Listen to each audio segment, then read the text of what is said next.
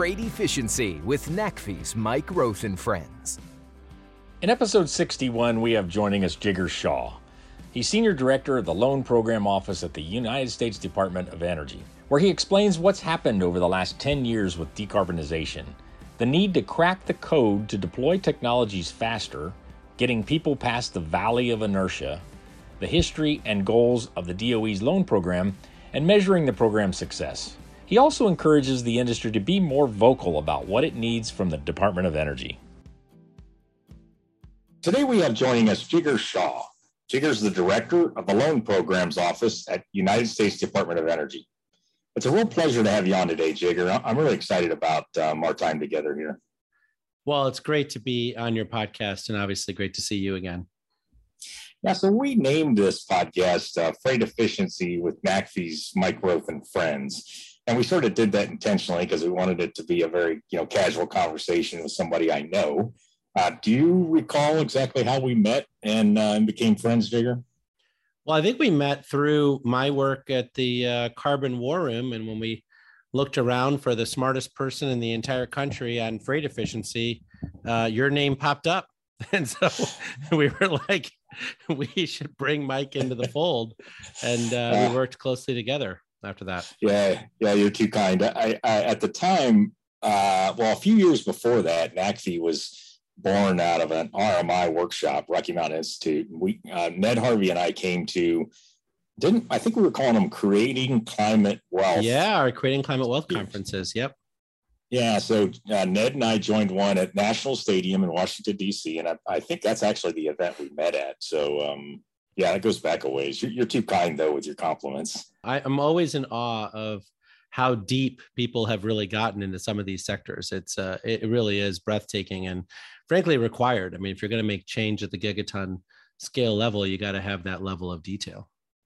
Yeah, and I, I find with us the work, you know, the credibility that we we had when we started and continue in the trucking industry and freight is is really helpful to help lead some of these conversations. So, uh, but before we get into your work today, let's go back ten years. Let's go back to 2012, and uh, maybe uh, you can go first, and then I might add it as well. I mean, take your take yourself back to 2012, and and and then kind of let's do an assessment of what happened over the last 10 years. I mean, what areas might it, we have gotten, you know, you know, gone uh, pretty well in decarbonization and where some other areas that, that we wish we had got or thought we could have gone farther?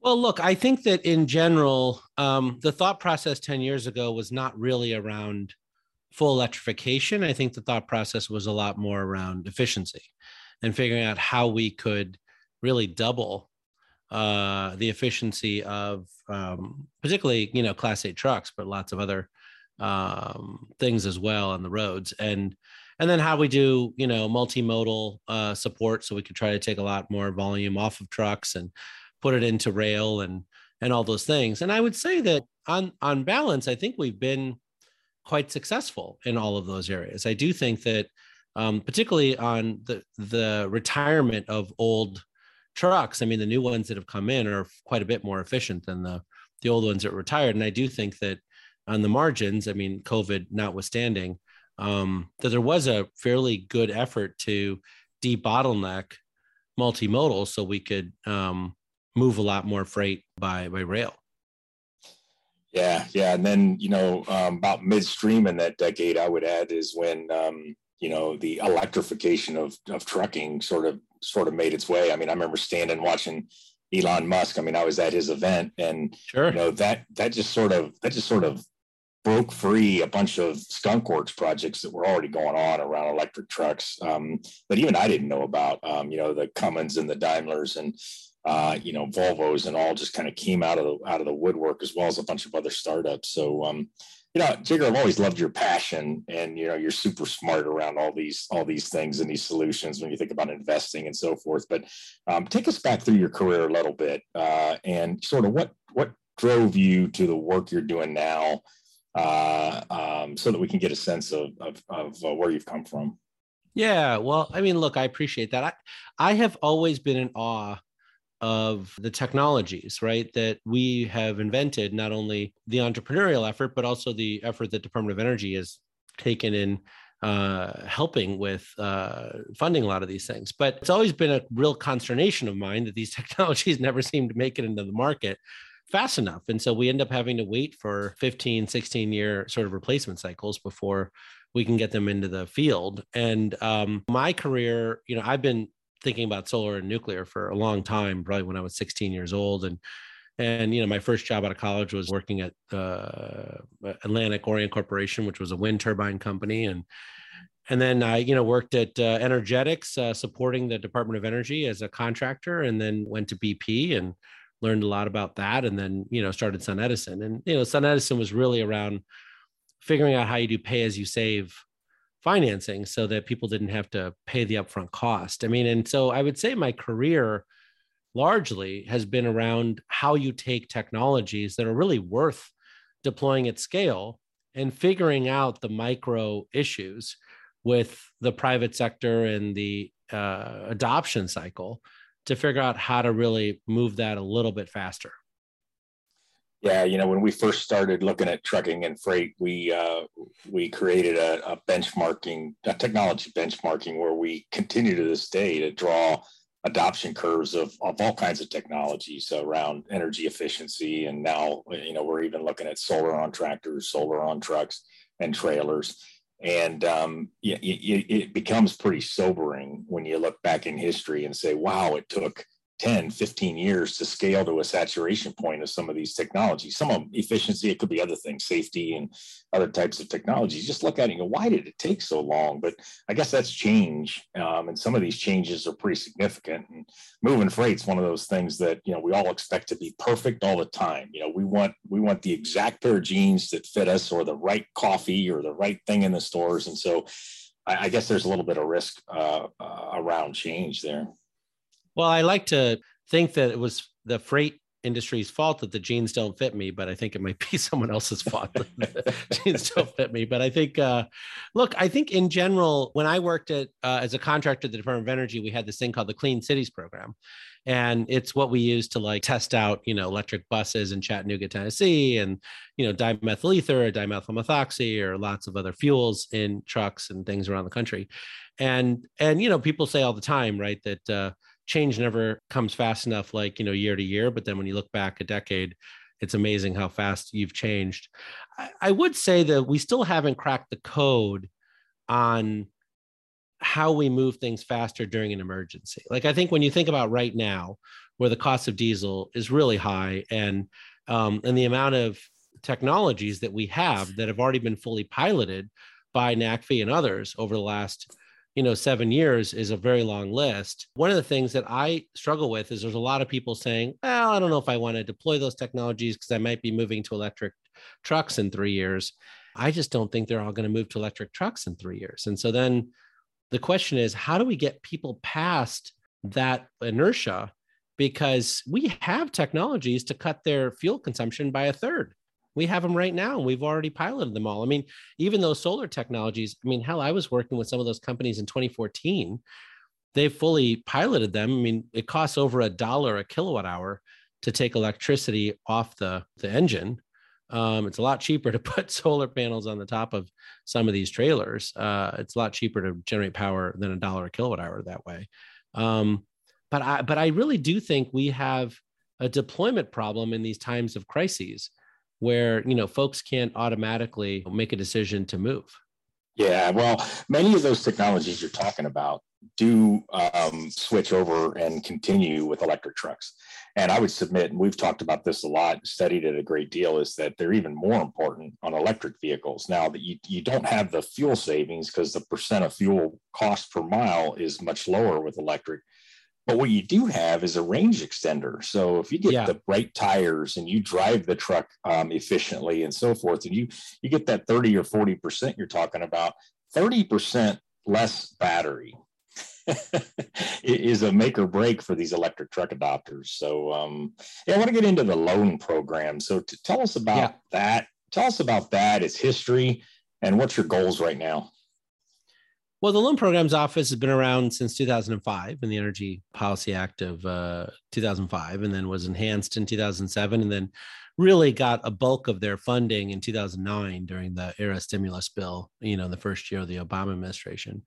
Um, and, you know, since that time, we put out about $30 billion of loans and have had less than and a half percent loss rate, which is right in line with um, where uh, commercial banks operate. So we've been critical in catalyzing utility scale solar, utility scale wind, uh, geothermal projects. Um, obviously, we're famous for the loan we provided to Tesla to save the company there. Um, I think there's lots of examples for our history, and obviously, we're in the middle of the loan to the Vogtle nuclear plant. Um, uh, which is you know marching towards uh, its completion here, and I think we still have about forty billion dollars of additional loan authority to go and uh, and you know we've been able to re, really restart the program under the secretary's leadership and i think today we've got roughly 79 billion dollars of active loan requests that we're processing and at a 50% ratio that's probably 160 billion dollars of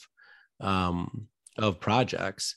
Uh, you know i think in terms of this sector where we're seeing the most interest is in uh, fleet conversions so mm-hmm. what you find is is that there are grant programs, right? Whether you have the HVIP program in California or this new grant program that the federal government has for school buses or uh, or other you know type of um, uh, heavy vehicle conversion.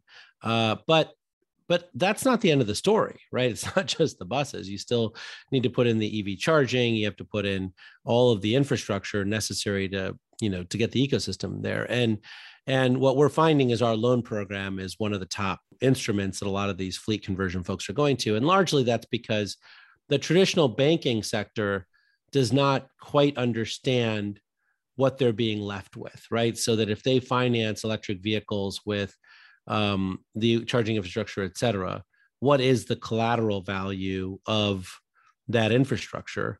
Because they don't have partners that they've worked with for 20 years that buy that stuff from them used, which they do have for diesel and gasoline and propane powered vehicles. And so so there's a gap there. And so we are a very important way to fill that gap while the commercial banking sector gains the confidence to, you know, step in and do that on their own. So it sounds like, you know, there, there's this, you know, uh, valley of death concept where, you know, fraud or technologies that are funded, you know, by early R&D uh, even by the Department of Energy that go through, you know, R and D, sort of applied R and D, and then some, you know, they get into some design and development, validation, ultimately deployment. But that there's this reality, right, that sometimes the adoption curve doesn't kick in, and either the manufacturers or the fleets just just can't get going um, fast enough, and then you know other things could happen right? Fuel price goes down or administration changes or other things that that that really mess up the, the whole dynamic. So is that kind of where the sweet spot of the loan program yeah. is? No i think that's right. I mean i've started to tinker with this whole valley of death thing because um, i'm not sure that it is the valley of death. My sense is the mm-hmm. valley of death is more around first of a kind deployment where you're taking binary risk where you're not sure it's going to work but you have to take the risk at billion dollar scale. In this case, I would say it's the valley of inertia, right? Or, you know, maybe the valley of laziness, where you've got a lot of folks in the middle here who are like, do I really want to go first? I know the technology works. It's been piloted for 15 years by Clean Cities and all these other programs, but like, I don't know. Do I really want to do this? I got to retrain my workers. I got to do all these things. I got to retrain my drivers. I got to do all this stuff. And then when I talk to my bank, my bank is saying, ah, don't make me work that hard. I'd have to write 12 new white papers to convince my investment committee to do it. it just, you know, like, why don't you just give it another yeah. five years before you make that decision? And we can actually get over that valley of inertia, right? Where it is time for things to move forward. And those entrepreneurs do deserve to be able to take those technologies and bring them to, to real commercial scale. Um, but, you know, they just can't find partners in the ecosystem, particularly on the commercial banking side, that want to enthusiastically support them. Yeah, yeah. And, you know, um, there's a lot of alternatives that we've had over the years from propane to natural gas to other things. I, you know, we did run on less electric last year. And, uh, you know, one of the things, Jigar, that, that really s- struck with me, and I think will help with this I don't know, laziness or this um, risk aversion to something new is all these uh, difficult to monetize benefits of electric vehicles. I mean, the drivers love them. Yeah. Um, you know, we have we have a driver challenge or shortage. We have technician uh, mechanic shortage. Um, but you know, as we start to talk about it and, and look out there, uh, there's a lot of excitement around electric trucks. They're cool, they're exciting, they're clean, and um, you know that's bringing talent to the industry that um, that I've never seen before, and a skipping the step of the manufacturers of trucking. And you know, we we went so far as to put together you know a few videos that we've been really populating out in the you know in the marketplace uh, around just that, where you know some of the industry executives were saying, you know, we used to go recruiting at schools for engineers, and you know, we were trucking was a smokestack industry that was very difficult to get um, you know new graduates excited about. But now it's a whole different story. Um, in your experience, I mean, do you do you see that, and, and and has that been a big lift for certain industries, solar and others, maybe? Yeah, I mean, this is the thing, right? Is that we as a society love to lionize technology and the technologists and the CEOs that in venture capitalists, et cetera. But at the end of the day, right, gigaton scale climate reduction comes from workforce, right? That really is the number one challenge that we have uh, outside of commercial debt, you know, which LPO is trying to find a solution for and all that stuff. But we really do have a workforce challenge, right? And and some of it's training and sure we have to do that but a lot of it's just enthusiasm as you suggest and part of the reason why many of these decarbonization technologies are winning is not because of government subsidies or whatnot. It's more just that the young people who are deciding where they want to to take their careers are choosing places where they think that they're going to have a long and distinguished career which is in the future right? Which is you know clean technologies and decarbonization. And and i agree with you that that is one of the driving forces for after the fact. I'm not quite sure that people recognize this before they make the decision but i find after they make the decision and they're doing the after action report 2 years later to their school board or to their their bosses they're saying actually the biggest thing that came out of this is we got this huge workforce benefit, which is a huge deal, right? Particularly when you're when you're talking about the big challenges ahead of us right now. Yeah, yeah. 75% of men and 85% of women truck drivers came into the industry because of a friend or a family member. And, um, you know, I'll bet the numbers are pretty high, even for like engineers and, you know, sure. leaders and so forth. And so, um, it's it, that that that number always just sticks with me like ugh you know there's got we got to and, and and these technologies got going forward are so exciting. Um uh so whether it's the tesla program or one of these fleet adoption programs um you know what are what what's a real success story for the loan program? I mean what what if you want to use something in particular or just um in general what um what what is what's your success measures and what what, what uh how do you know when one's been successful? Yeah, no, that's a good question. And so the the fleet applications that have come into loan programs office right now haven't yet been finalized and so we can't talk about them specifically but what i can say around just the broad brushstrokes of it is that um, we've got a tremendous number of folks who've come in where the ecosystem is demanding um, uh, these solutions right so things like uh, school bus conversions, right? You've already got the money allocated for school bus conversions by the bipartisan infrastructure law.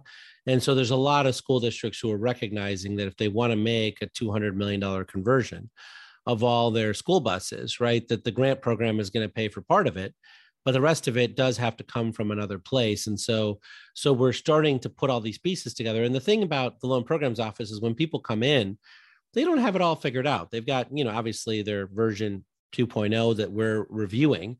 But when we ask tough questions, they're like, oh, actually, you're right. There is a gap here. We need to go back and fill it up. And so if people have a perfect application, which we do get some of those, we can process that in five or six months, which is great. But for a lot of these applications that come in, they're not perfect. And when we ask the tough questions, what commercial debt has to do, we find holes in their business plan and they have to go back and fill those holes.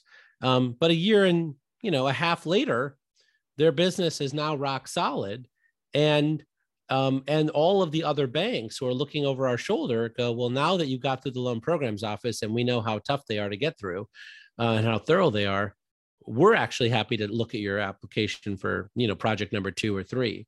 So I think that's one big thing that's happening.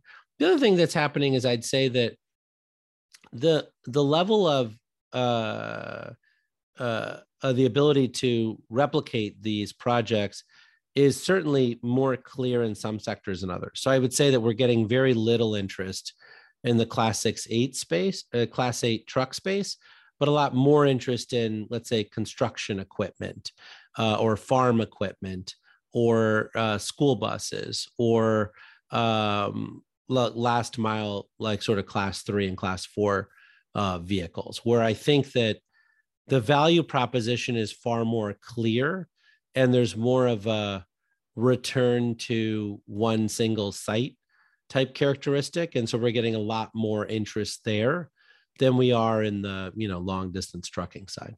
Yeah, although I would say that our new learnings in the last year, and and really it's a little bit of a, a trend that's caused this, but it's been there all along, but just just is not real well understood in trucking, even by the people in, in the in the business, is the that there are a good deal of heavy tractor return to base intracity uh, operations. So it starts with like beverage and drayage yep. and, and certain manufacturing shuttles and so forth that that that um, really give us uh, you know a chance to walk before we have to run in more of the long haul disparate route you know kind of mark uh, part of the market that we do need to figure out as well and, and a lot of work going on there. Um, you know, Jigar, we're starting starting to run out of time. Here, here's the I always try to come up with you know these uh, outstanding, great closing questions.